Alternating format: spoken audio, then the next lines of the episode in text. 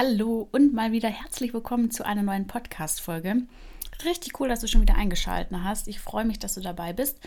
Heute geht es um den Ausbildungsberuf MFA, also medizinische Fachangestellte. Da habe ich die Emily bei mir zu Gast. Sie berichtet von ihrer Ausbildung, wie es damals war, steht den Fragen von euch auch Rede und Antwort. Vielen, vielen Dank für die vielen Fragen, die eingereicht wurden. Und ja, ich will jetzt auch gar nicht so viel vorwegnehmen. Ähm, deswegen würde ich sagen, wir steigen direkt ins Interview ein. Und ich wünsche dir wie immer ganz viel Spaß. Ich freue mich, dass ich heute die Emily bei mir zu Gast habe. Ähm, sie ist gelernte MFA und wird heute ähm, ja, Rede und Antwort stehen zu den Fragen, die von euch gekommen sind und auch zu den Fragen, die ich vorbereitet habe. Und ja, vielen Dank auf jeden Fall schon mal für deine Zeit. Ich freue mich total. Und deswegen würde ich sagen, Emily, stell dich doch ganz mal äh, ganz kurz mal selber vor. Ja, ich, ja, wie du schon gesagt hast, ich bin Emily, 22 Jahre alt, ähm, habe meine Ausbildung im Juni, also letztes Jahr 2021, ähm, abgeschlossen und ähm, ich habe meine Ausbildung eigentlich äh, direkt nach meinem Abitur begonnen. Eigentlich mehr oder weniger durch Zufall bin ich da so reingerutscht und habe sie jetzt, wie gesagt, 2021 abgeschlossen. Und wo arbeitest du jetzt momentan? Genau, momentan ähm, arbeite ich in der Blutspende. Ich habe äh, nach meiner Prüfung noch ein halbes Jahr in meiner alten Praxis ähm, gearbeitet und habe jetzt gewechselt in die Blutspende. Und als was warst du in deiner alten Praxis tätig? Äh, genau, ich habe äh, die Laborleitung da direkt übernommen, ähm, weil ich seit dem zweiten Lehrjahr eigentlich nur im Labor gearbeitet habe und ich da einfach schon viele Kenntnisse hatte. Und dadurch, dass ich meine erste praktische Prüfung ja nicht bestanden habe, ähm, bin ich eigentlich sowieso schon und jeder ging eigentlich davon aus, dass ich die erste bestehe. Ähm, von daher, ja, war ich dann eigentlich direkt im Labor und habe dann eben erst nach der Bestehen der Prüfung dann äh, die komplette Laborleitung übernommen. Genau. Und du bist ja auch ähm, durch deinen Werdegang, sage ich jetzt mal, was du jetzt gerade angeschnitten hast mit, dem, mit, der, mit der Prüfung, äh, dass das beim ersten Mal nicht geklappt hat, bist du jetzt mittlerweile auch auf Instagram äh, sehr aktiv und hast da einen Account speziell für MFAs oder Azubis, ähm, die die Ausbildung machen. Magst du dazu auch noch mal kurz ein bisschen was erzählen? Ja, genau. Ähm, also der ist mehr oder weniger entstanden dadurch, dass ich viel in der Klasse gemerkt habe, dass so sehr Unmut herrscht, was Lernen angeht. Ähm, dass es immer sehr viel unter Druck passiert und ich kannte das sehr, sehr gut aus meiner Abiturzeit. Ähm, da habe ich wirklich gesagt, ich möchte nie wieder lernen, ich möchte ähm, nie wieder irgendwie etwas auswendig lernen, weil meine Abiturzeit war wirklich schrecklich. Ich habe nur unter Druck gelernt. Und in der Ausbildungszeit habe ich das komplett anders kennengelernt. Ähm, ich habe diese Themen, die der Ausbildung zugeschrieben sind, komplett lieben gelernt. Also ich mag jedes einzelne Thema, ich weiß auch nicht. das ist irgendwie so. Und ähm, ja, dann war mir das irgendwie so mega aufgefallen, dass es total schade ist, dass so viele Leute einfach unter Druck lernen und ähm, immer für wen anders lernen. Das ist ja auch ganz oft Thema irgendwie. Ich lerne für die Klausur oder ich lerne für die Prüfung, für meine Eltern, für die Ausbildung zum Bestehen. Ähm, und was man grundsätzlich ja eigentlich sagen muss, ist, dass man ja für sich selber lernt, ähm, dass man selber Verantwortung tragen kann und dass man selber sich dieses Wissen aneignet. Genau, und ich versuche eigentlich auf Instagram die angehenden MFAs so zu unterstützen, dass sie ähm, ja wieder Freude an der Ausbildung haben und Freude am Lernen und dass sie auch ein gewisses Selbstvertrauen wieder bekommen, was sie vielleicht durch Lehrer oder Chefs oder Kollegen irgendwie niedermacht. Ja, das ist mir so ganz wichtig, eine Herzensangelegenheit, über die ich mich sehr freue. Richtig, richtig cool. Mega. Also ich bin ja auch auf dich äh, durch dein Profil aufmerksam geworden und habe dich äh, ja dann angeschrieben und jetzt sitzen wir hier und unterhalten uns über die Ausbildung und ich finde es echt mega cool. Ja, dann würde ich sagen, steigen wir jetzt mal in die Fragerunde ein. Ähm, vielleicht magst du mal ganz kurz allgemein was über die Ausbildung erzählen, wie lange die geht und was für einen Abschluss man auch braucht, um die Ausbildung äh, zu lernen. Genau, die Ausbildung geht in der Regel drei Jahre, wobei man da immer noch die Option hat, die Ausbildung zu verkürzen. Ähm, einen Abschluss braucht man eigentlich, also man braucht Hauptschule Realschule oder Abitur. Das ist äh, komplett egal quasi, kann man mit allem machen. Den einzigen Vorteil, Vorteil, wie man das halt nennen möchte, ähm, den man mit Abitur hätte, ist, dass man die Ausbildung nur dann auf zwei Jahre verkürzen kann. Ähm, wenn man einen anderen Schulabschluss hat, kann man die aber immer noch auf zweieinhalb Jahre verkürzen. Von daher, ja. Okay. Das ist so. An deine Ausbildung äh, zurückdenkst, wie war denn so dieser typische äh, Alltag für dich? Also sowohl vor dem Laborbereich als auch, weil du ja gesagt hast, dass du ab dem zweiten Lehrjahr eigentlich nur noch im Labor ähm, warst. Ähm, genau, waren da so die Bereiche für dich? Hm, das ist tatsächlich eine Frage, die ich auch sehr häufig auf meinem Instagram-Account gestellt bekomme, äh, weil ich glaube, viele können sich gar nicht so richtig vorstellen, was man überhaupt für Aufgaben hat und was man äh, generell da die ganze Zeit so macht. Eigentlich hat mein Tag so begonnen, dass man äh, morgens mit als erstes in der Praxis war, die Sprechzimmer fertig gemacht hat. Das bedeutet PCs anmachen, Tee kochen, gucken, dass alles aufgefüllt ist, alles sauber ist und so weiter dann geht die Sprechstunde eigentlich los und dann, wie gesagt, ist es halt je nachdem. Ich habe eben auch in der Hausarztpraxis gearbeitet. Ich glaube, das kommt dann immer auch noch ein bisschen darauf an, wo man direkt arbeitet. Ähm, Gab es bei uns zwei Bereiche, entweder die Anmeldung, wo man die Patienten aufgenommen hat, Telefonate angenommen hat, E-Mails beantwortet hat und sowas. Ähm, oder eben den Laborbereich, in dem ich, wie gesagt, das zweite Lehrjahr dann schon angefangen habe, dort zu arbeiten. Ähm, ja, da gab es dann eigentlich von acht bis zehn immer Blutentnahmen, die man eben durchgeführt hat mit EKGs oder Lungenfunktion. Äh, ja, das hat man eigentlich von acht bis zehn gemacht. Ähm, danach ging es eigentlich mehr oder weniger an die Dokumentation, falls man die währenddessen noch nicht gemacht hat. Ähm, und die Abrechnung, was natürlich super, super wichtig ist für die Ärzte, was man niemals vergessen sollte. Ähm, genau, wenn man das alles fertig hat, dann wird eigentlich die komplette Hygiene gemacht, es wird alles wieder sauber gemacht. Ähm, und dann hatte ich eigentlich Mittagspause. Also ich war in einer Praxis, wo ich viel, viele Mittagspausen hat, hatte. Ähm, von zweieinhalb Stunden, drei Stunden. Oh, Wahnsinn. Ja, das war schon echt lange. Ähm, ja, und dann ging es nachmittags eigentlich weiter. Aber warum? Ja, warum? Das ist, äh, ist eine gute Frage. Tja, also es gibt viele Praxen, wo das auch nicht so lange Pausen sind und es gibt auch schon mittlerweile viele, viele Praxen, wo Schicht gearbeitet wird und dass man dann durcharbeiten kann. Ähm, ja, ich hatte eine Praxis, die so lange Mittagspause hatte, ich weiß nicht. Manchmal ähm, passt es dann vielleicht auch besser für die angestellten Ärzte oder ja, mhm. so wie die Sprechzeiten dann eben sind. Vielleicht auch was die Umgebung betrifft, wie die Patienten das dort am besten annehmen. Äh, ja, und dann ging es nachmittags, hatten wir keine Blutentnahmen mehr, weil Blutentnahmen ja meistens dann äh, nüchtern gemacht werden. Ähm, kam dann oft äh, Vitamin B12-Spritzen oder Impfungen. Ähm, trotzdem EKGs und Lungenfunktionen, die kann man ja auch am Nachmittag machen. Genau. Wir hatten äh, nebenbei noch eine Ernährungsmedizin. Da haben wir immer oft Körperfettmessungen gemacht und dann gab es anschließend eine Ernährungsberatung, ähm, von einer Ärztin. Und ja, das war eigentlich so mein Alltag. Sehr cool. Und wenn du sagst, was hat sich äh, generell so verändert, wenn du den Alltag als Azubi betrachtest, bis zu dem Alltag jetzt zur Festanstellung, auch so von, ja, von der Verantwortung her? Mm, das ist eine schwierige Frage, ähm, die wir ja auch vorgestern oder so auf meinem Instagram-Account hatten ähm, weil ich glaube, dass mittlerweile viel zu schnell viel zu viel Verantwortung an eine Auszubildende übertragen wird. Ähm, ich schiebe das immer so ein bisschen darauf, dass es meistens eine kleine Praxis ist, wo dann nicht so viele Mitarbeiter sind und man sich die Aufgaben irgendwie aufteilen muss, dass es für niemanden irgendwie zu viel wird. Ähm, bei mir war es tatsächlich auch so, ich war in einer sehr, sehr kleinen Praxis und habe wirklich früh viel Verantwortung übernehmen müssen ähm, von daher war mein Unterschied der Verantwortung meines Erachtens nicht so groß. Ähm, was aber, glaube ich, auch so ein bisschen damit zusammenhängt, dass ich, wie gesagt, die praktische Prüfung dann ein halbes Jahr hinten ranhängen musste. Und dann ähm, habe ich eigentlich das letzte halbe Jahr sowieso schon so gearbeitet, als wäre ich eben ausgelernt gewesen. Mhm.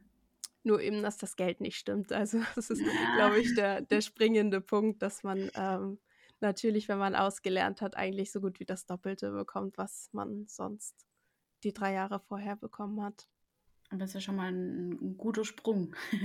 Ja, das auf jeden Fall, das stimmt. Für dich ähm, als Laborleitung, weil das ist ja auch nicht selbstverständlich, dass man direkt nach der Ausbildung ähm, eine Leitungsfunktion bekommt. Wie war das für dich äh, oder wie, wie sind deine Erfahrungen daraus?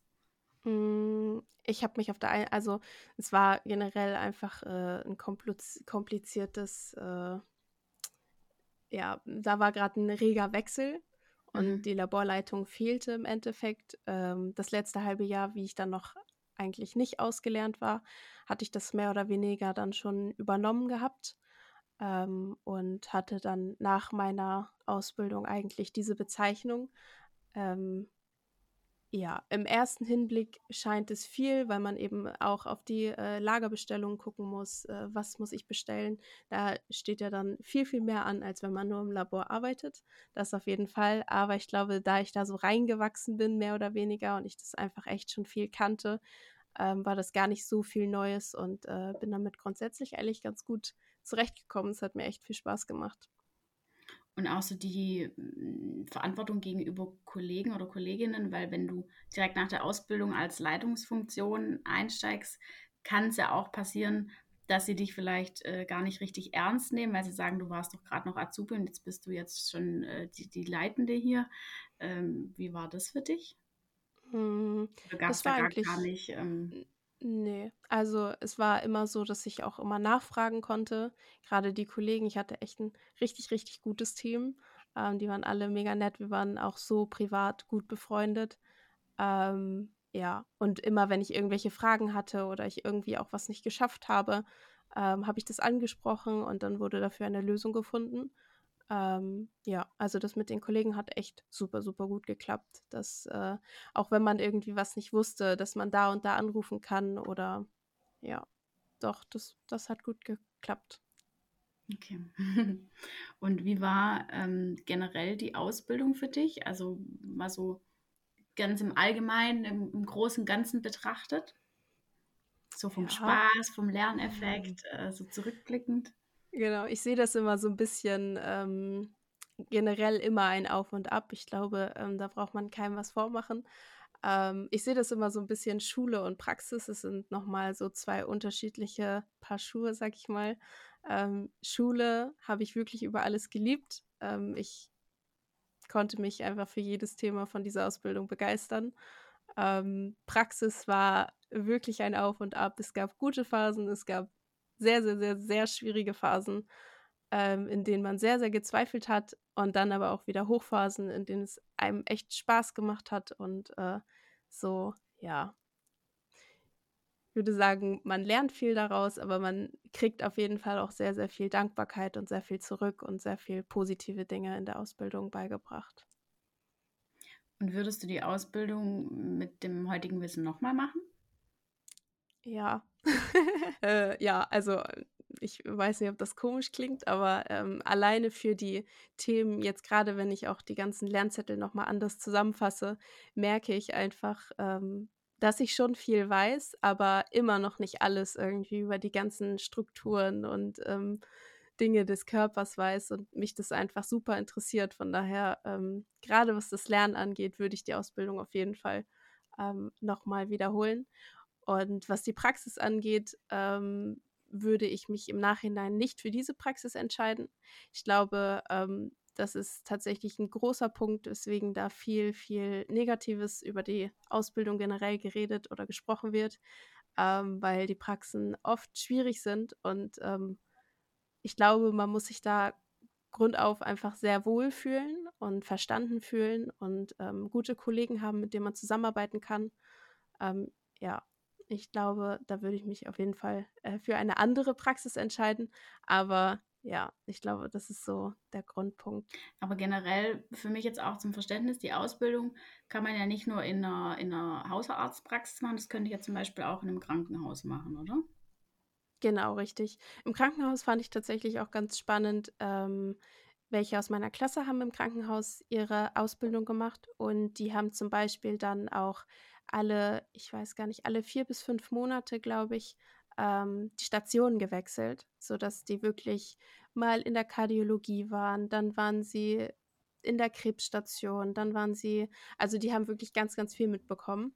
ähm, was ich auch ganz mhm. spannend finde. Dass man wirklich direkt in der Ausbildung schon unterschiedliche Bereiche kennenlernt und sich vielleicht da dann ähm, besser entscheiden kann, ja, wo man danach vielleicht hin möchte. Ich weiß aber nicht, ob das in allen Krankenhäusern so, so abläuft von der Organisation. Okay. Aber generell ja, man kann überall eigentlich arbeiten, außer beim Zahnarzt. Dann gibt es eine extra Ausbildung, aber ansonsten, ja, ist das schon sehr vielfältig. Und wie würdest du sagen, wird der Beruf in der ähm, Gesellschaft denn anerkannt? Also denkst du, dass, die, dass ähm, die, die Wahrnehmung ist, dass, dass der Beruf, äh, ja, also generell Pflegeberufe sind ja schon so ein bisschen schwierig. Also äh, klar, Fachkräftemangel, wenn, wenn man das jetzt mal reinwirft. Ähm, was würdest du sagen, müsste sich ändern, dass der Beruf anders anerkannt wird, wenn du denkst, dass er nicht so gut anerkannt wird? Ich glaube, dass tatsächlich ähm, dieser Begriff, der alte Begriff Arzthelferin, so hieß der ähm, Ausbildungsberuf ja vorher, ähm, noch so viel in den Köpfen hängt, dass man eben nur die Helferin des Arztes ist, ähm, dass man dem nur assistiert und nicht weiter irgendwelche Verantwortung trägt. Ich glaube, es hat sich sehr, sehr stark gewandelt, dass man schon sehr, sehr viel Verantwortung trägt. Ähm, einfach um ein Beispiel zu nennen, dass wenn jemand bei einer Blutentnahme kollabiert, ähm, ich oder die MFA, die dann dort vor Ort ist, eben die erste Person ist, die hilft, die ähm, Erstmaßnahmen ergreift, sodass es dem Menschen wieder besser gibt. Da gibt es wirklich unzählig äh, auch schlimme Erfahrungen, ähm, die man da sammeln kann, wenn man da nicht genug Verantwortung und Wissen hat. Ähm, genau, und ich glaube, dass das einfach komplett unterschätzt wird, ähm, was man alles lernen muss auch. Also es ist schon umfangreich, was man lernen muss und an Wissen mitbringen muss. Ähm, aber ja, ich glaube, dieses äh, typische Arzthelferin ist es einfach nicht mehr. Man macht rundum viel, viel mehr als äh, nur dem Arzt daneben zu stehen und irgendwelche Instrumente zu reichen oder ja. Also glaubst du, dass sich genau. da in dem, äh, ja, also in dem Wording vielleicht auch so ein bisschen was ändern müsste, dass das nicht mehr als Arzthelferin angesehen wird, sondern schon auch als alleinstehender Beruf seine Berechtigung findet? Auf jeden Fall, ja. Das finde ich schon. Wenn du jetzt gerade auch sagst, äh, oder dass man negative Erfahrungen machen kann, wenn man eben nicht genug Erfahrung hat, was ist denn für, für dich so ein prägendes Erlebnis gewesen? Also sowohl positiv als auch negativ. Hast du da irgendwas, an das du dich zurückerinnerst? Hm, jetzt so genau, was die Verantwortung betrifft, nicht unbedingt. Also man muss schon sagen, dass ähm, es wirklich Phasen gibt in der Praxis, wo es einfach stressig ist, wo man ähm, schnell arbeiten sollte ähm, und dieses Schnellarbeiten oft zu Fehlern führt. Und man muss sich eben dem immer bewusst sein, dass man ähm, Fehler am Patienten macht, dass es um Menschen geht. Und ähm, ja, ich glaube, das ist eher ein Problem, was äh, die Arbeitgeber betrifft, dass man sich da mehr Zeit nimmt, um äh, Auszubildende richtig einzuarbeiten und ihnen auch die Zeit zu geben, wenn es nicht um Leben und Tod geht, ähm, eben die Dinge richtig und ordentlich zu machen, weil so kann man einfach diese Fehler vermeiden, die dann eventuell. Also ich kann jetzt mal ein Beispiel nennen, das, äh, glaube ich, entspricht jetzt nicht irgendwelchen Datenschutzrichtlinien oder so. Ähm, zum Beispiel hat eine Kollegin durch Stress, ähm, einfach weil sie viel Druck bekommen hat, ähm, einen falschen Impfstoff aufgezogen und den Patienten ähm, mit einem falschen Impfstoff geimpft, den er eigentlich gar nicht bekommen sollte. Das ist äh, jetzt natürlich nicht lebensbedrohlich, ähm, neigt aber grundsätzlich ja schon an äh, ja, Körperverletzung, kann man eigentlich sagen, weil äh, nicht das Richtige geimpft worden ist und vielleicht man weiß es immer nicht, ob der gegen irgendwas allergisch ist oder doch einen Schock dann erleidet.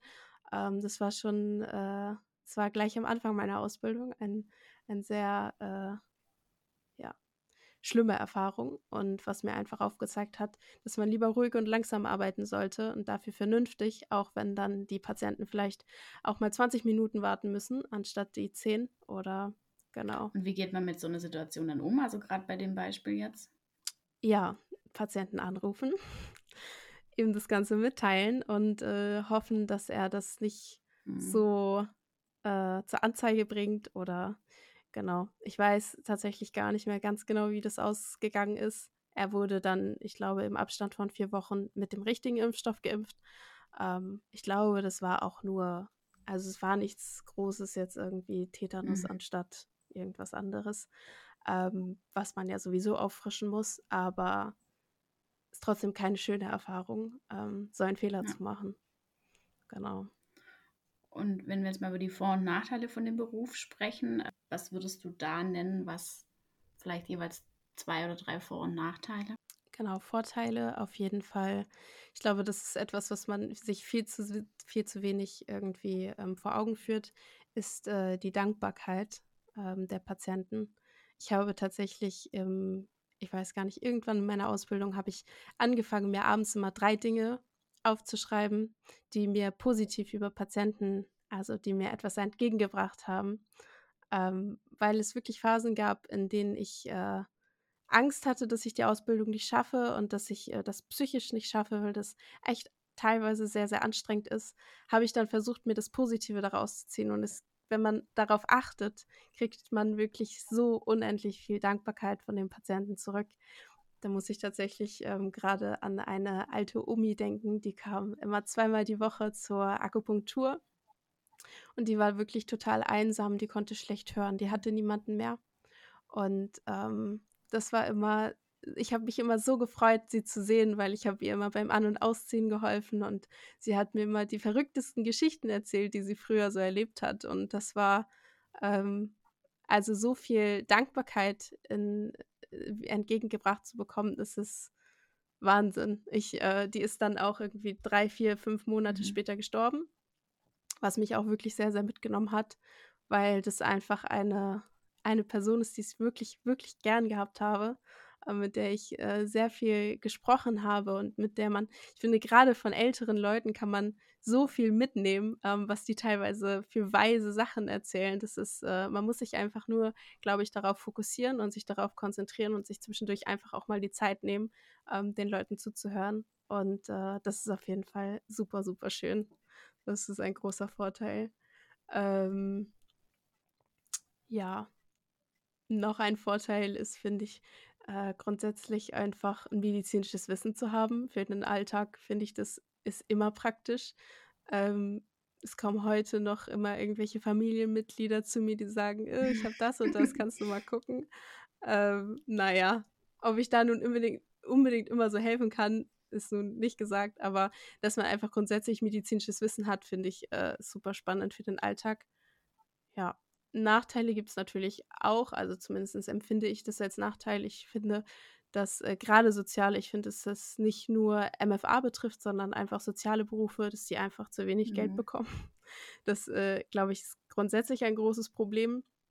Gerade in der Ausbildung ähm, wissen viele, die alleine wohnen, die ein Auto haben, die können sich das nicht leisten. Das äh, funktioniert nicht, ohne irgendwie unterstützt zu werden, BAföG zu beantragen oder irgendwas anderes. Ich glaube, das ist wirklich ein großer negativer Punkt.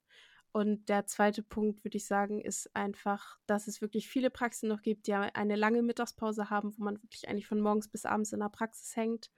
Ähm, diese Zeit dort da rein zu investieren, ist, glaube ich, einfach schwierig. Wenn man sich äh, einen Betrieb aussuchen kann, der zum Beispiel Schicht arbeitet, dann äh, ist es vielleicht ein bisschen angenehmer.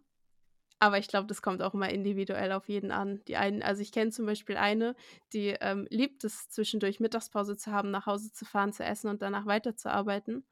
Ähm, die, die könnte das ihr Leben lang so machen und äh, für mich ist das unvorstellbar. Ich bin froh, dass ich äh, dann arbeiten muss, eine halbe Stunde Pause habe und dann auch nach Mhm. Hause kann. Ähm, und dann nicht so die, die lange Pause Ja, zwischen wahrscheinlich auch Typsache dann, ne? Wenn man das am Ja, liebsten auf hat. jeden Fall. Und wenn du gerade nochmal Genau. wegen ge- dem Gehalt, ähm, was ist denn aktuell der Verdienst als Azubi? Das ist eine gute Frage. ähm, ich glaube, es hat sich schon, also es, es geht immer prozentual, glaube ich, pro Mhm. Jahr einen Tick hoch. Ich glaube, ich habe im ersten brutto 805, im zweiten 860 und im dritten Aber das sind ja 905 wahnsinnig kleine Euro Sprünge. bekommen. Das sind kleine Sprünge, ja. Ich, also ich glaube, ähm, im dritten Lehrjahr bekommt man jetzt mittlerweile bestimmt über 1000, also knapp über 1000 irgendwie so. Ähm, genau, habe ich es jetzt nicht im Kopf. Ähm, aber es ist trotzdem schwierig ähm, mit. Also man muss ja dann auch das ganze Prozedere sehen. Man ähm, arbeitet viel, man hat eigentlich von morgens bis abends viel zu tun. Man muss nebenbei lernen. Ähm, dann kommt das Geld dazu. Man hat vielleicht eine Wohnung, ein Auto. Ähm, man kann nicht nebenbei noch irgendwo arbeiten, sich was dazu verdienen, weil das ist einfach äh, praktisch unmöglich, dass man da noch irgendwo sich äh, ja was dazu verdient. Ich glaube, das kommt dann alles zusammen, was man dann hat. Also man muss sich die Ausbildung in gewissermaßen auch leisten können. Ja, aber das ist ja also leider wie so vieles in Deutschland, was man sich äh, leisten muss. Also ich hatte zum Beispiel ähm, auch direkt nach meiner Ausbildung ein Studium angefangen. Ähm, das war äh, Gesundheits- und Präventionsmanagement. Mhm. Und das war aber ein Fernstudium, was nicht staatlich war. Ähm, und das konnte ich mir zum Beispiel auch nicht mhm. leisten und musste es dann abbrechen was ich äh, einfach sehr, sehr schade finde, dass in Bildung da nicht generell mehr investiert wird, dass äh, Leute, die lernen möchten und irgendwie was äh, ja, ändern möchten, ähm, dass man da nicht weiter unterstützt ja. wird. Ähm, ja, ich glaube, so geht es nicht nur generell MFAs, sondern auch vielen anderen Ausbildungsberufen. Ja, das ist äh, tatsächlich ein, ein sehr großes Problem. Vor allem, wie du sagst, wenn man will und wenn man wissbegierig ist, dann das auszubremsen, äh, nur weil es dann im finanziellen scheitert, sollte, sollte nicht sein. Wenn wir jetzt mal auf das Thema ähm, Ausbildung abbrechen zu sprechen kommen. Ich habe neulich auf äh, TikTok ein Video gesehen, wo es darum ging, wie geht man mit der Ausbildung um, äh, wer macht gerade welche Ausbildung und wie geht es euch so irgendwie.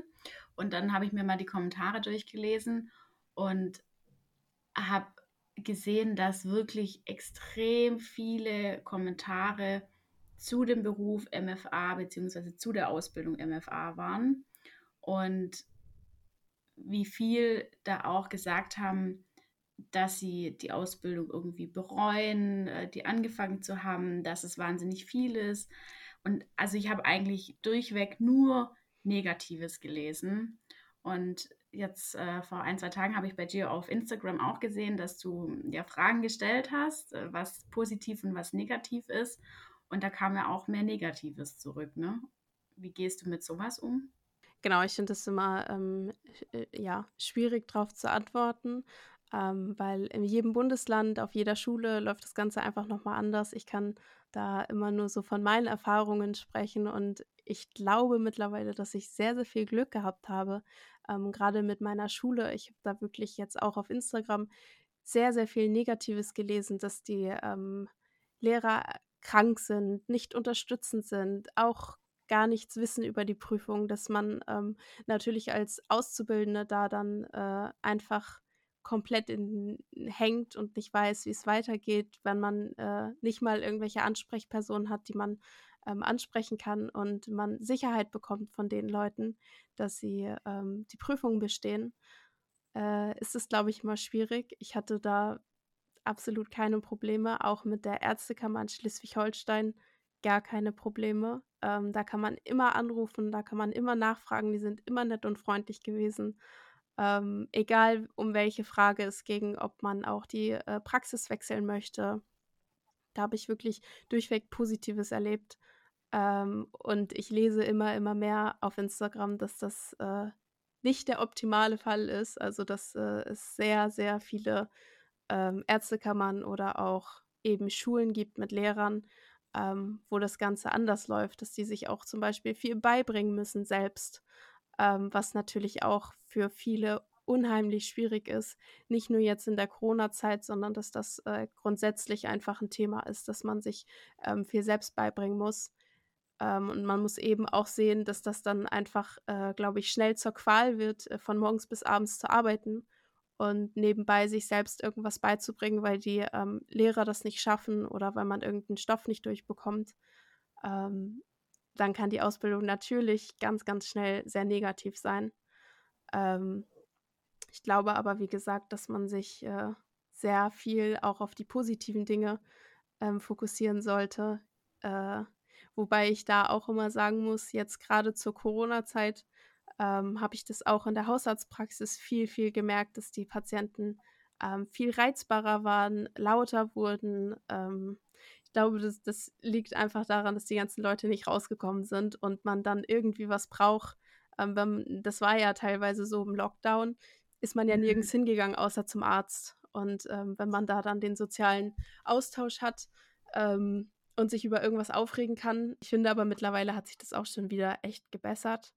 Man kann, ich glaube, man kann es immer so und so sehen. Ähm, jemand, der die Ausbildung partout nicht machen möchte, weil er sich für Medizinisches nicht interessiert, weil er für diesen Beruf einfach nichts offen hat und ähm, dieses, diesen sozialen Kontakt vielleicht auch einfach nicht, nicht mag, ähm, für den sage ich immer, dann äh, bricht die Ausbildung lieber ab, weil dann bringt es im Endeffekt nichts, ähm, das drei Jahre durchzuziehen und du weißt im Endeffekt, du möchtest es nicht machen.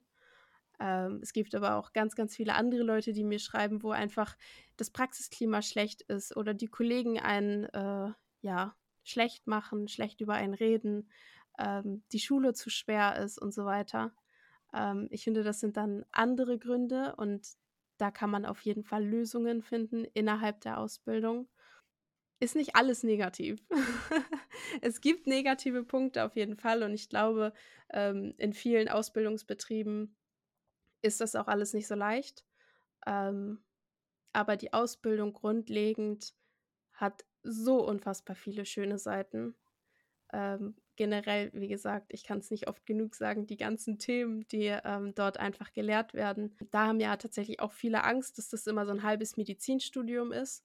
Ich glaube, das ist äh, auch eine individuelle Empfindung, die man hat. Wenn man sich viel selber beibringen muss, kommt es einem vielleicht so vor, als wenn man unfassbar viel lernen muss und ähm, da gar nicht hinterherkommt, wenn man gute Unterstützung von der Schule hat ähm, oder eben außerhalb mit Lerngruppen dann ist es vielleicht eine ganz andere Sache. Von daher. Und hast du in deiner Ausbildung auch mal äh, darüber nachgedacht, äh, die Ausbildung abzubrechen? Auf jeden Fall, ja. Ich äh, glaube, ich würde lügen, wenn ich äh, sagen würde, dass ich darüber nie nachgedacht habe. Ähm, aber eben nie von dem äh, grundsätzlichen Thema, dass ich die Ausbildung nicht mag, dass ich die Ausbildungsthemen nicht mag oder den sozialen Kontakt oder so, ähm, sondern einfach, dass es super stressige Phasen gab, dass man sich auch mit den Kollegen mal nicht verstanden hat, dass das Praxisklima super, super schlecht war, man sich nicht wohlgefühlt hat und so weiter, dann ähm, wird es plötzlich quälend und man denkt sich, ob ich das so weiter schaffe oder vielleicht eben auch die Praxis zu wechseln. Aber wie gesagt, es ist immer ein Auf und Ab. Und nach dem Ab kommt auf jeden Fall ein Hoch und man fasst die Ausbildung wieder komplett anders auf und freut sich darüber, dass man das durchgehalten hat. Und ich glaube so generell, ich glaube, jede Ausbildungszeit ist einfach eine schwierige Zeit, weil man eben arbeitet und lernt gleichzeitig. Das ist immer eine Belastung. Das ist wirklich das Einzige, was man nach der Ausbildung dann eben auch frei hat. Man geht nur noch arbeiten, äh, man konzentriert sich auf seinen Job, man lernt klar auf der Arbeit dann Neues dazu, aber eben nicht mehr diese Schule, dass man ähm, diesen direkten Druck spürt. Und wenn jetzt ein Azubi von dir sagen würde, er will abbrechen. Wie würdest du damit umgehen? Also was würdest du ihm konkret raten, äh, was, was er machen soll? Genau. Die Gespräche führe ich echt oft auf Instagram. Ich kriege mhm. wirklich oft Nachrichten, dass die einfach verzweifelt sind, nicht wissen, was sie machen wollen, weil sie eigentlich ähm, die Ausbildung mögen und die Arbeit, die sie tun, aber grundsätzlich dann irgendwie woanders was nicht stimmt. Grundsätzlich unterscheide ich da immer so ein bisschen zwischen möchtest du es grundsätzlich nicht machen, weil eben soziale Nähe nicht dein Fall ist oder irgendwelche triftigen Gründe, die wirklich diese Ausbildung betreffen? Oder sind es irgendwelche Umstände, die ähm, einfach gerade nicht passen und dich einfach unwohl fühlen lassen, die Ausbildung irgendwie so nicht weiterführen zu wollen? Ähm, ja, im ersten Punkt sage ich natürlich, dann äh, brich sie lieber ab, schau dich um und mach was anderes, was äh, dir mehr Spaß macht, weil ich finde, viel wird immer gesagt, zieh die Ausbildung durch und mach das, dann hast du was Sicheres und danach kannst du immer noch weiter schauen.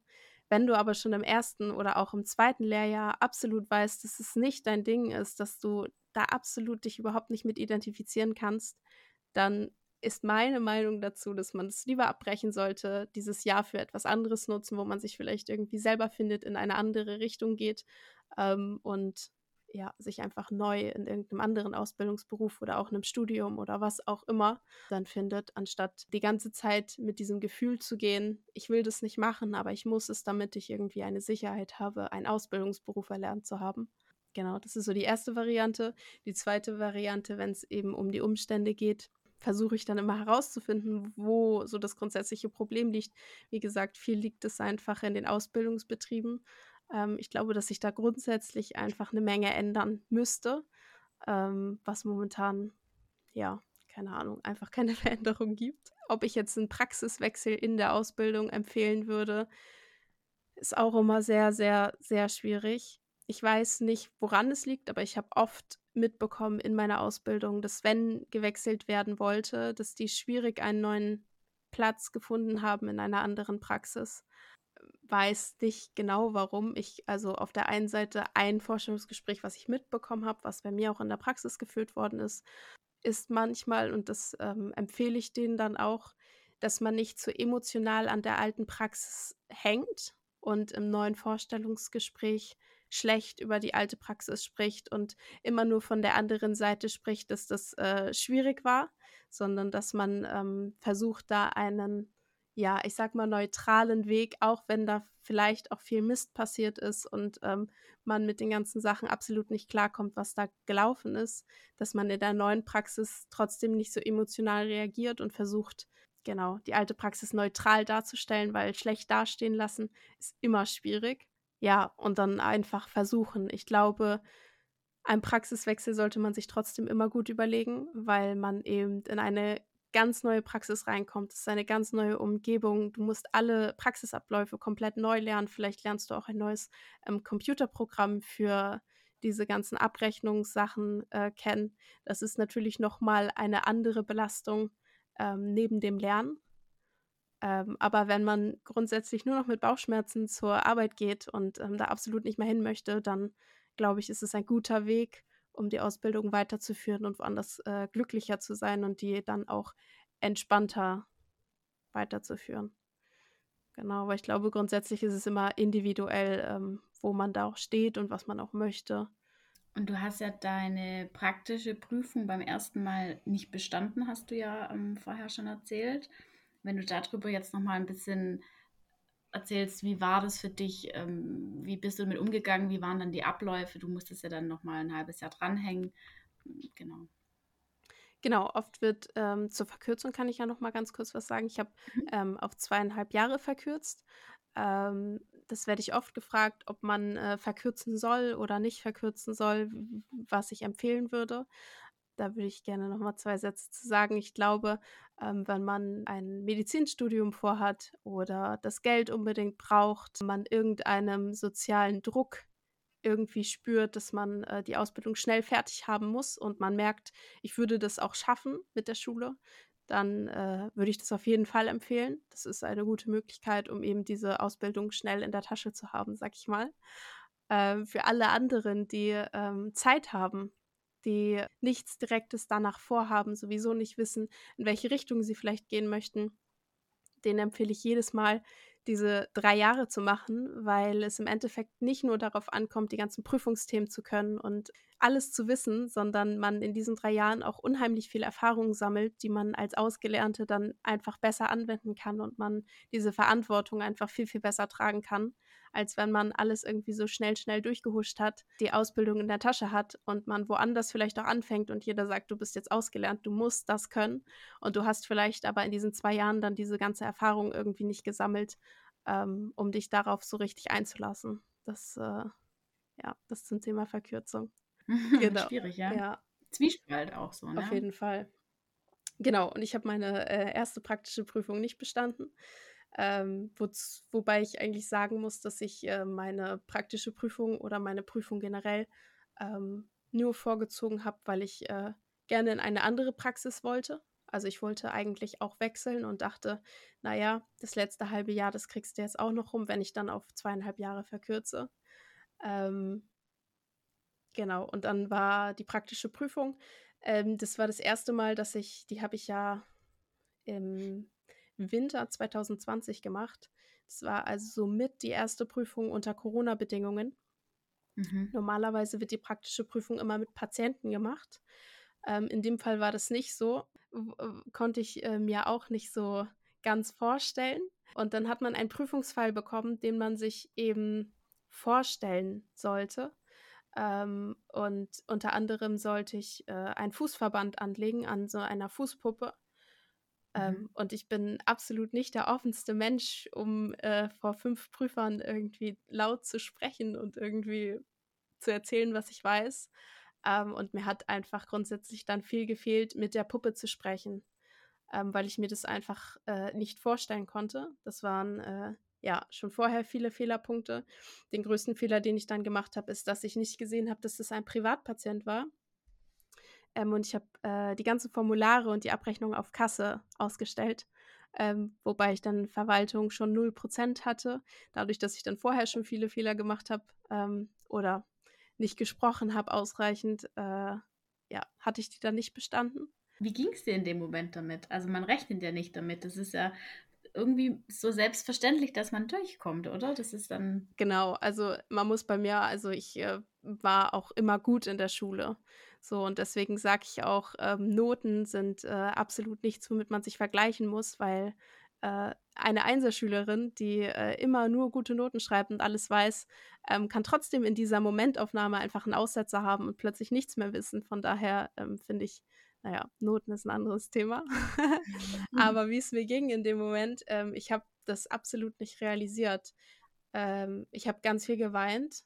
Ähm, ich war komplett am Boden. Ich äh, weiß noch, man musste ja seine Praxiskleidung anhaben und es hat im Strömen geregnet. Ich bin rausgerannt zu meinem Freund und ich, ich, ich weiß gar nicht mehr, was ich gemacht habe. Ich äh, dachte wirklich, meine Welt bricht zusammen, weil das war das, was ich am meisten wollte, in der anderen Praxis anfangen. Und das ging jetzt nicht mehr, weil ich den nächsten Tag dann darauf direkt wieder zu meiner alten Praxis äh, musste und dort weiterarbeiten musste, als wäre nichts passiert. Ähm, ja, das war äh, wirklich schlimm, ein schlimmer Moment. Vor allem, wie gesagt, wie du schon gesagt hast, mit dem man einfach nicht rechnet. Ähm, aber wie gesagt, im Nachhinein haben wir uns ja vorher schon drün- drüber unterhalten. Ähm, bin ich sehr, sehr froh, dass ich die erste praktische Prüfung nicht bestanden habe. Erstens, weil man super, super viel daraus gelernt hat. Die zweite praktische Prüfung war viel entspannter, weil man sich mhm. einfach komplett an diese Prüfungssituation erinnern konnte. Man weiß, wie läuft irgendwas, wie läuft was ab. Ähm, ich war wirklich so entspannt. Ähm, die zweite Prüfung war wirklich richtig, richtig schön. Ja, habe sie dann eben auch gut bestanden. Und wie gesagt, ich äh, glaube ja immer viel daran, dass äh, das Schicksal auch viel mit einem macht. Ich äh, schreibe dann auch vielen, es haben jetzt natürlich auch zur Sommerprüfung viele die Prüfung nicht bestanden, also nicht viele, viele, sondern einfach dann mhm. ein paar, die mir eben schreiben und wissen, dass ich meine Prüfung auch das erste Mal nicht bestanden habe, die da irgendwie ein bisschen, glaube ich, Zuspruch suchen.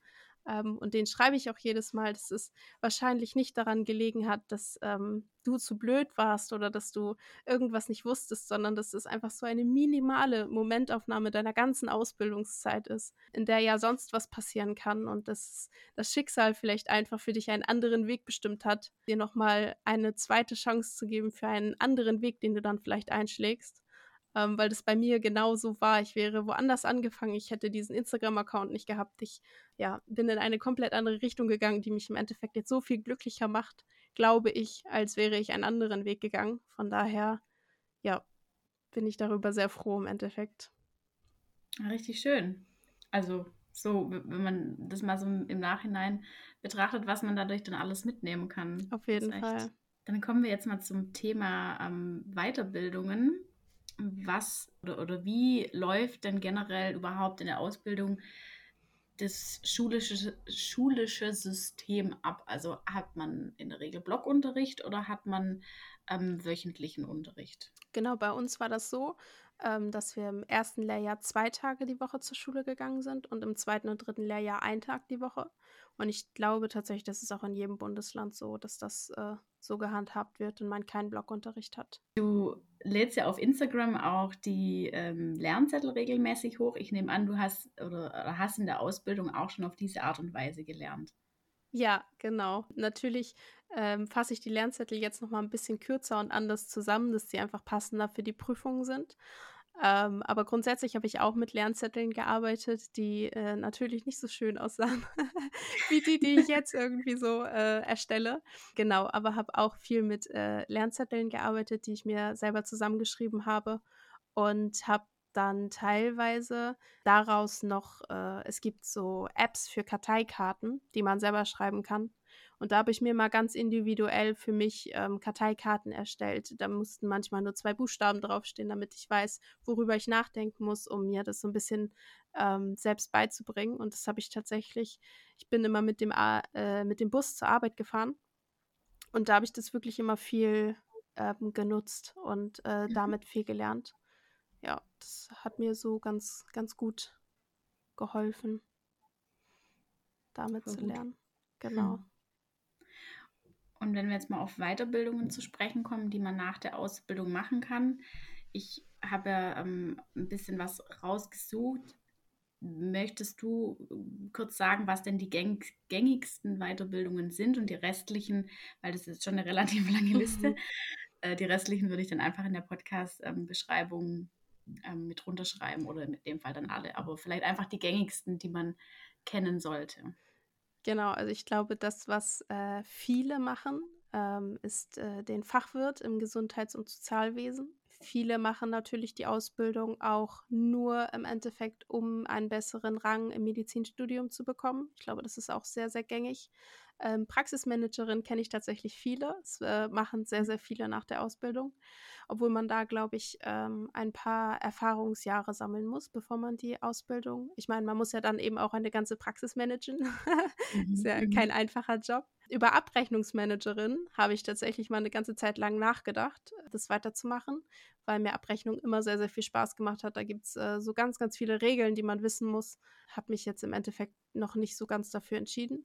Finde ich aber auch ganz spannend.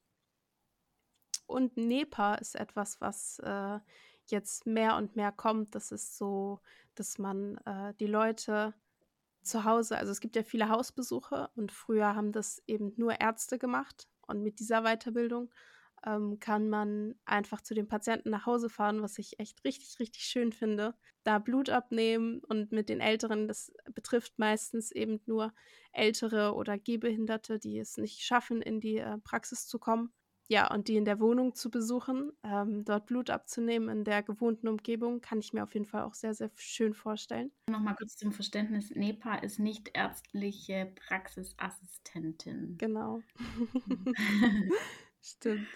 Genau, und äh, Ernährungsmedizin äh, habe ich auch eine ganze mhm. Zeit lang drüber nachgedacht. Bevor ich meine Ausbildung eigentlich angefangen hatte, habe ich tatsächlich überlegt, Ökotrophologie zu studieren. Also das ist ja auch Ernährungswissenschaften. Und dass man dazu jetzt eine Weiterbildung machen kann in Ernährungsmedizin, finde ich auch super, super spannend und äh, richtig cool. Generell, was man alles für Weiterbildung hat nach dieser Ausbildung, finde ich, ist so, so vielfältig. Man kann wirklich in alle Richtungen gehen. Ob es Operieren ist oder wie gesagt, die Hausbesuche machen, in Hygiene oder Abrechnung tätig sein. Das ist echt sehr, sehr vielfältig, was ich echt richtig cool finde. Ja, ja, das dachte ich mir auch, wo ich die äh, Liste zusammengestellt habe, was es da alles gibt. Das ist ähm, wirklich, wirklich Wahnsinn.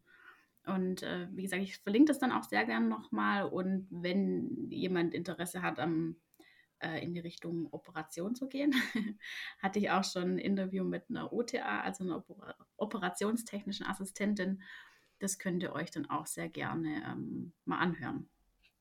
Dann kommen wir jetzt zu den Fragen von euch. Also ich bin äh, echt sehr äh, positiv, äh, fast schon überrannt worden mit Fragen. ähm, richtig, richtig cool. Und da würde ich jetzt einfach direkt mal anfragen mit der ersten Frage, wie du denn generell überhaupt auf den Beruf gekommen bist. Mhm. Ähm, das hatte so ein bisschen was damit zu tun. Meine Mama war früher Zahnarzthelferin. Ich glaube, dadurch habe ich das so ein bisschen mitgenommen und aufgeschnappt. Ähm, für Zähne und Gebiss habe ich mich ehrlich gesagt nie richtig interessiert. das fand ich dann doch eine äh, sehr, sehr schwierige Schiene. Ähm, ja, und habe dann eigentlich nach meinem Abitur nach irgendwas gesucht. Ähm, ich wollte unbedingt irgendwas äh, machen und auch kein ja, Studium habe ich überlegt, aber äh, dachte vielleicht eine Ausbildung erstmal zu machen, wo man auch so ein bisschen in den, in den äh, Arbeitsalltag reinschnuppern kann, weil ich das ja vorher ähm, überhaupt nicht gemacht habe. Genau, bin mehr oder weniger eigentlich durch Zufall ähm, auf die medizinische Fachaus Fachangestelltenausbildung dann gekommen. ja. Jetzt bist du da, wo du bist. Genau. Dann die nächste Frage, da sind wir vorher auch schon ähm, drauf eingegangen, wie die Ausbildung für dich war. Ich weiß nicht, magst du da noch mal irgendwie was dazu sagen? Ansonsten. Genau, also grundsätzlich ähm, kann man das immer auf zwei Seiten sehen. Es ist immer ein Auf und ein Ab. Ähm, es gibt sehr, sehr viele positive Momente in der Praxis oder auch im Krankenhaus. Aber natürlich gibt es auch äh, unangenehme Patienten und ein unangenehmes Team und so weiter.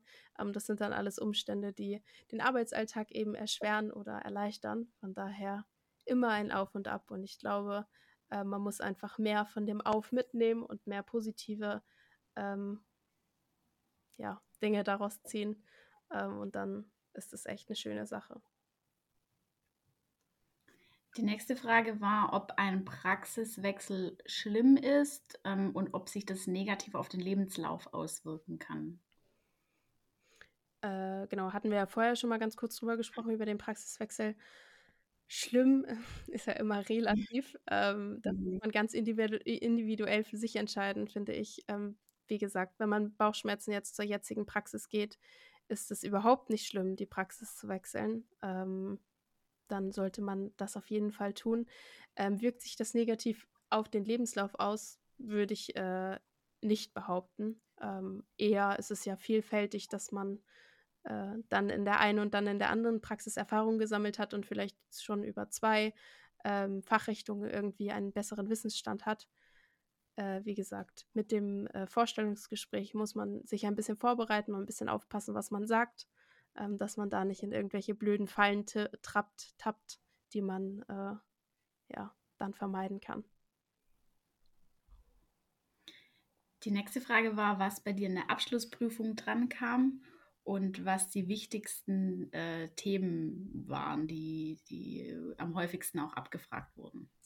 Genau, das ist mal eine sehr, sehr schwierige Frage, die so zu beantworten, weil natürlich jedes Bundesland auch ein paar andere Prioritäten setzt.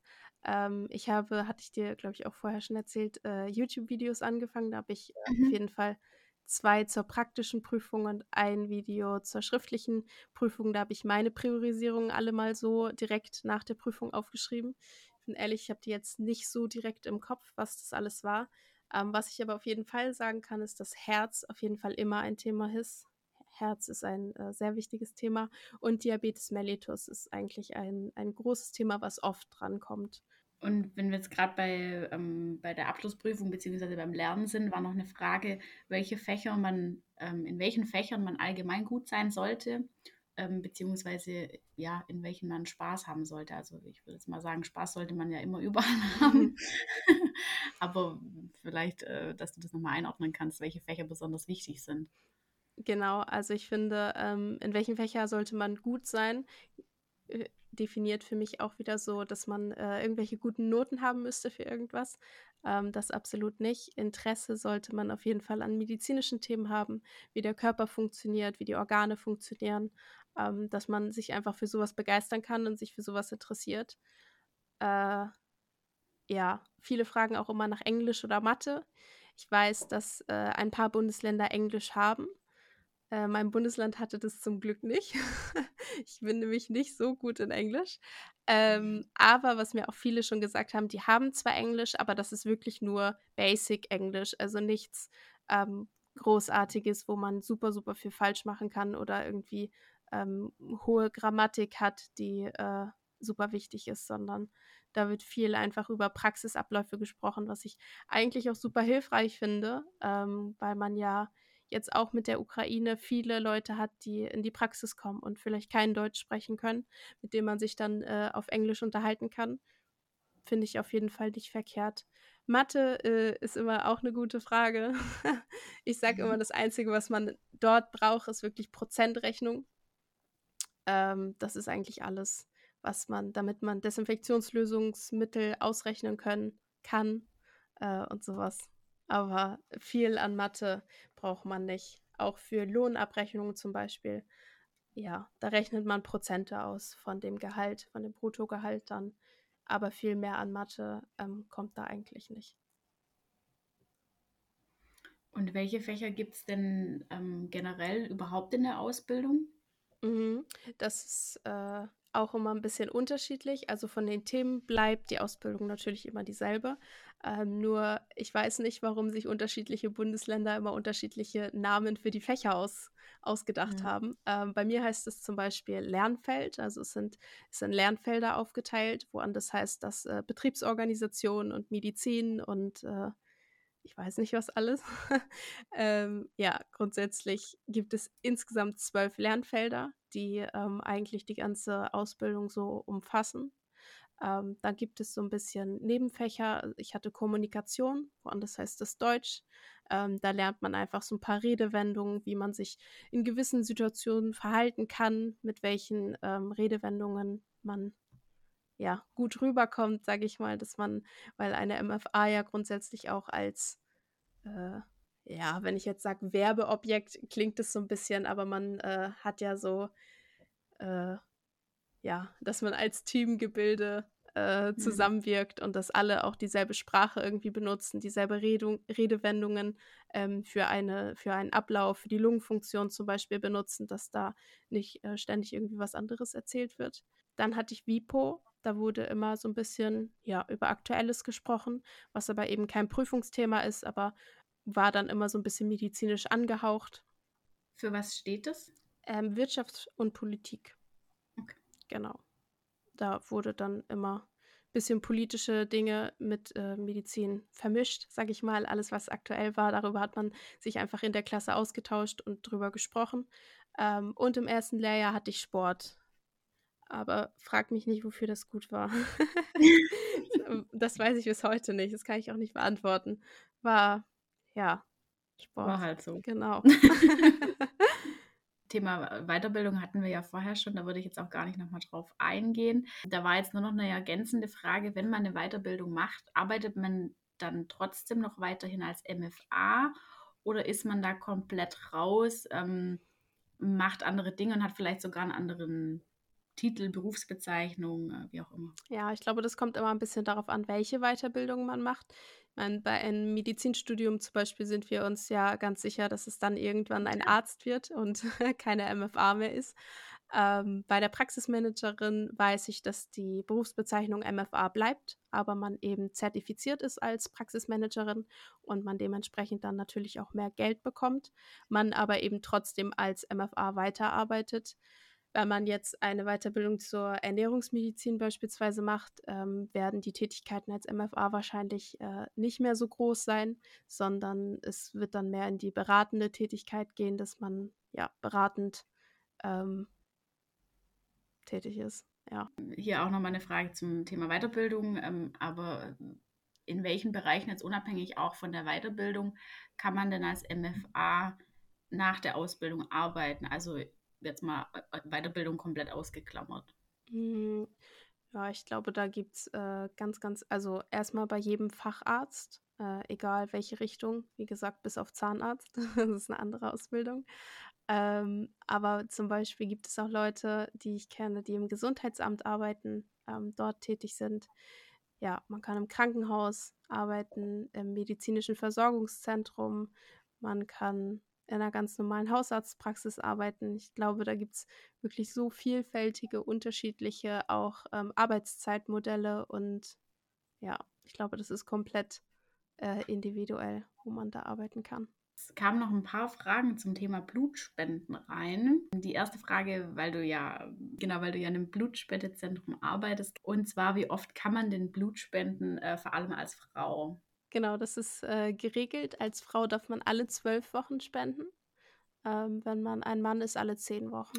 Und kann man Blut spenden, wenn man selber schon mal Blut Genau, das ist eine schwierige Frage. Ich weiß, dass es bei uns äh, ab und zu schon mal der Fall war, dass das äh, funktioniert und geht. Allerdings hat es äh, mit bestimmten Erkrankungen zu tun, die man äh, irgendwie nicht im Blut so richtig äh, sehen kann, beziehungsweise testen kann.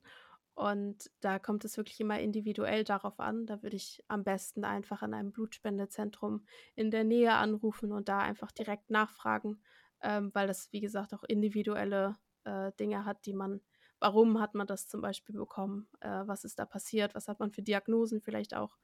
Genau. Und wo kann man Blut spenden und ähm, bekommt man dafür denn auch Geld? genau, man kann, äh, es gibt ja unterschiedliche äh, Blutspendezentren, es gibt äh, Blutspendezentren in Kliniken oder eben auch äh, Eigenständige, die nicht vom Staat zum Beispiel unterstützt werden.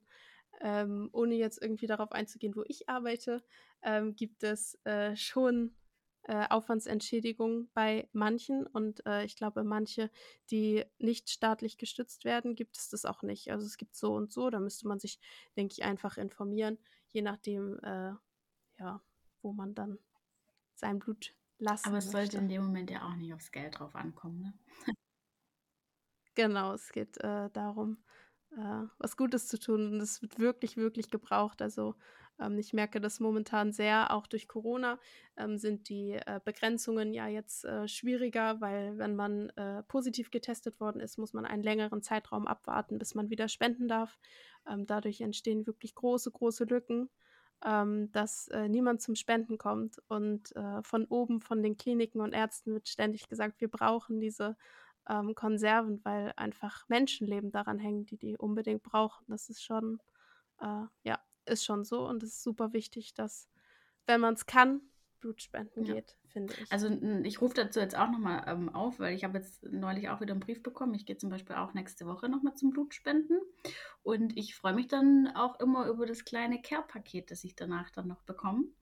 Ähm, ja, ja also ich, ich bekomme kein Geld, aber ich bekomme äh, weiß nicht, einen Schokoriegel, ein, Brötchen, äh, was, was zu trinken und da freue ich mich drüber und dann mir tut es auch nicht weh, kostet nicht viel Zeit. Na, und was man eben dazu sagen muss, ist, dass ja auch das Blut einfach ständig dann mhm. kontrolliert wird. Ne? Alle zwölf Wochen hat man einfach ähm, eine grobe Kontrolle. Natürlich wird nicht alles kontrolliert, so wie jetzt beim Hausarzt irgendwie kontrolliert werden würde, aber ähm, man hat äh, grobe Kontrollen über das Blut, die man ähm, vielleicht beim mhm. Hausarzt auch bezahlen müsste geht ja gerade zum Beispiel auch um Geschlechtskrankheiten. Ähm, ich weiß noch, dass wir das in der Hausarztpraxis als IG-Leistung, also eine IG-Leistung ist eine Selbstzahlerleistung, die man selber zahlen muss, ähm, quasi verkauft haben. Ich glaube, da hat ein HIV-Test bestimmt 50, 60 Euro gekostet, ähm, den man dann bei der Blutspende umsonst bekommt, weil wenn der positiv ist, dann meldet man sich und ansonsten ist immer alles gut. Und daher ist das, finde ich, auch eine gute Sache für, mhm. für einen selbst zu wissen, äh, ja, ist alles gut. Ja, richtig cool. Dann sind wir jetzt auch am Ende von dem Interview. Ähm, das waren viele Fragen. Es war jetzt ein bisschen längeres Interview als sonst, aber ich freue mich total. Es hat, hat richtig viel Spaß gemacht. Vielen, vielen Dank für deine Zeit. Ja, das fand ich auch sehr, sehr gerne. Ich habe mich cool. gefreut. Ich verlinke auch nochmal ähm, dein Instagram-Profil in der Podcast-Beschreibung und ich freue mich natürlich auch immer sehr über eine positive Bewertung von dem Podcast. Also wenn es euch gefallen hat, das Interview mit der Emily, dann lasst sehr gerne eine Bewertung da. Und wenn ihr irgendeinen Beruf habt oder eine Berufsgruppe, ähm, die ihr euch dem nächsten Interview wünscht, dann schreibt mir auch sehr gerne eine Nachricht und dann versuche ich das äh, zu realisieren. Und in dem Fall bis zum nächsten Mal.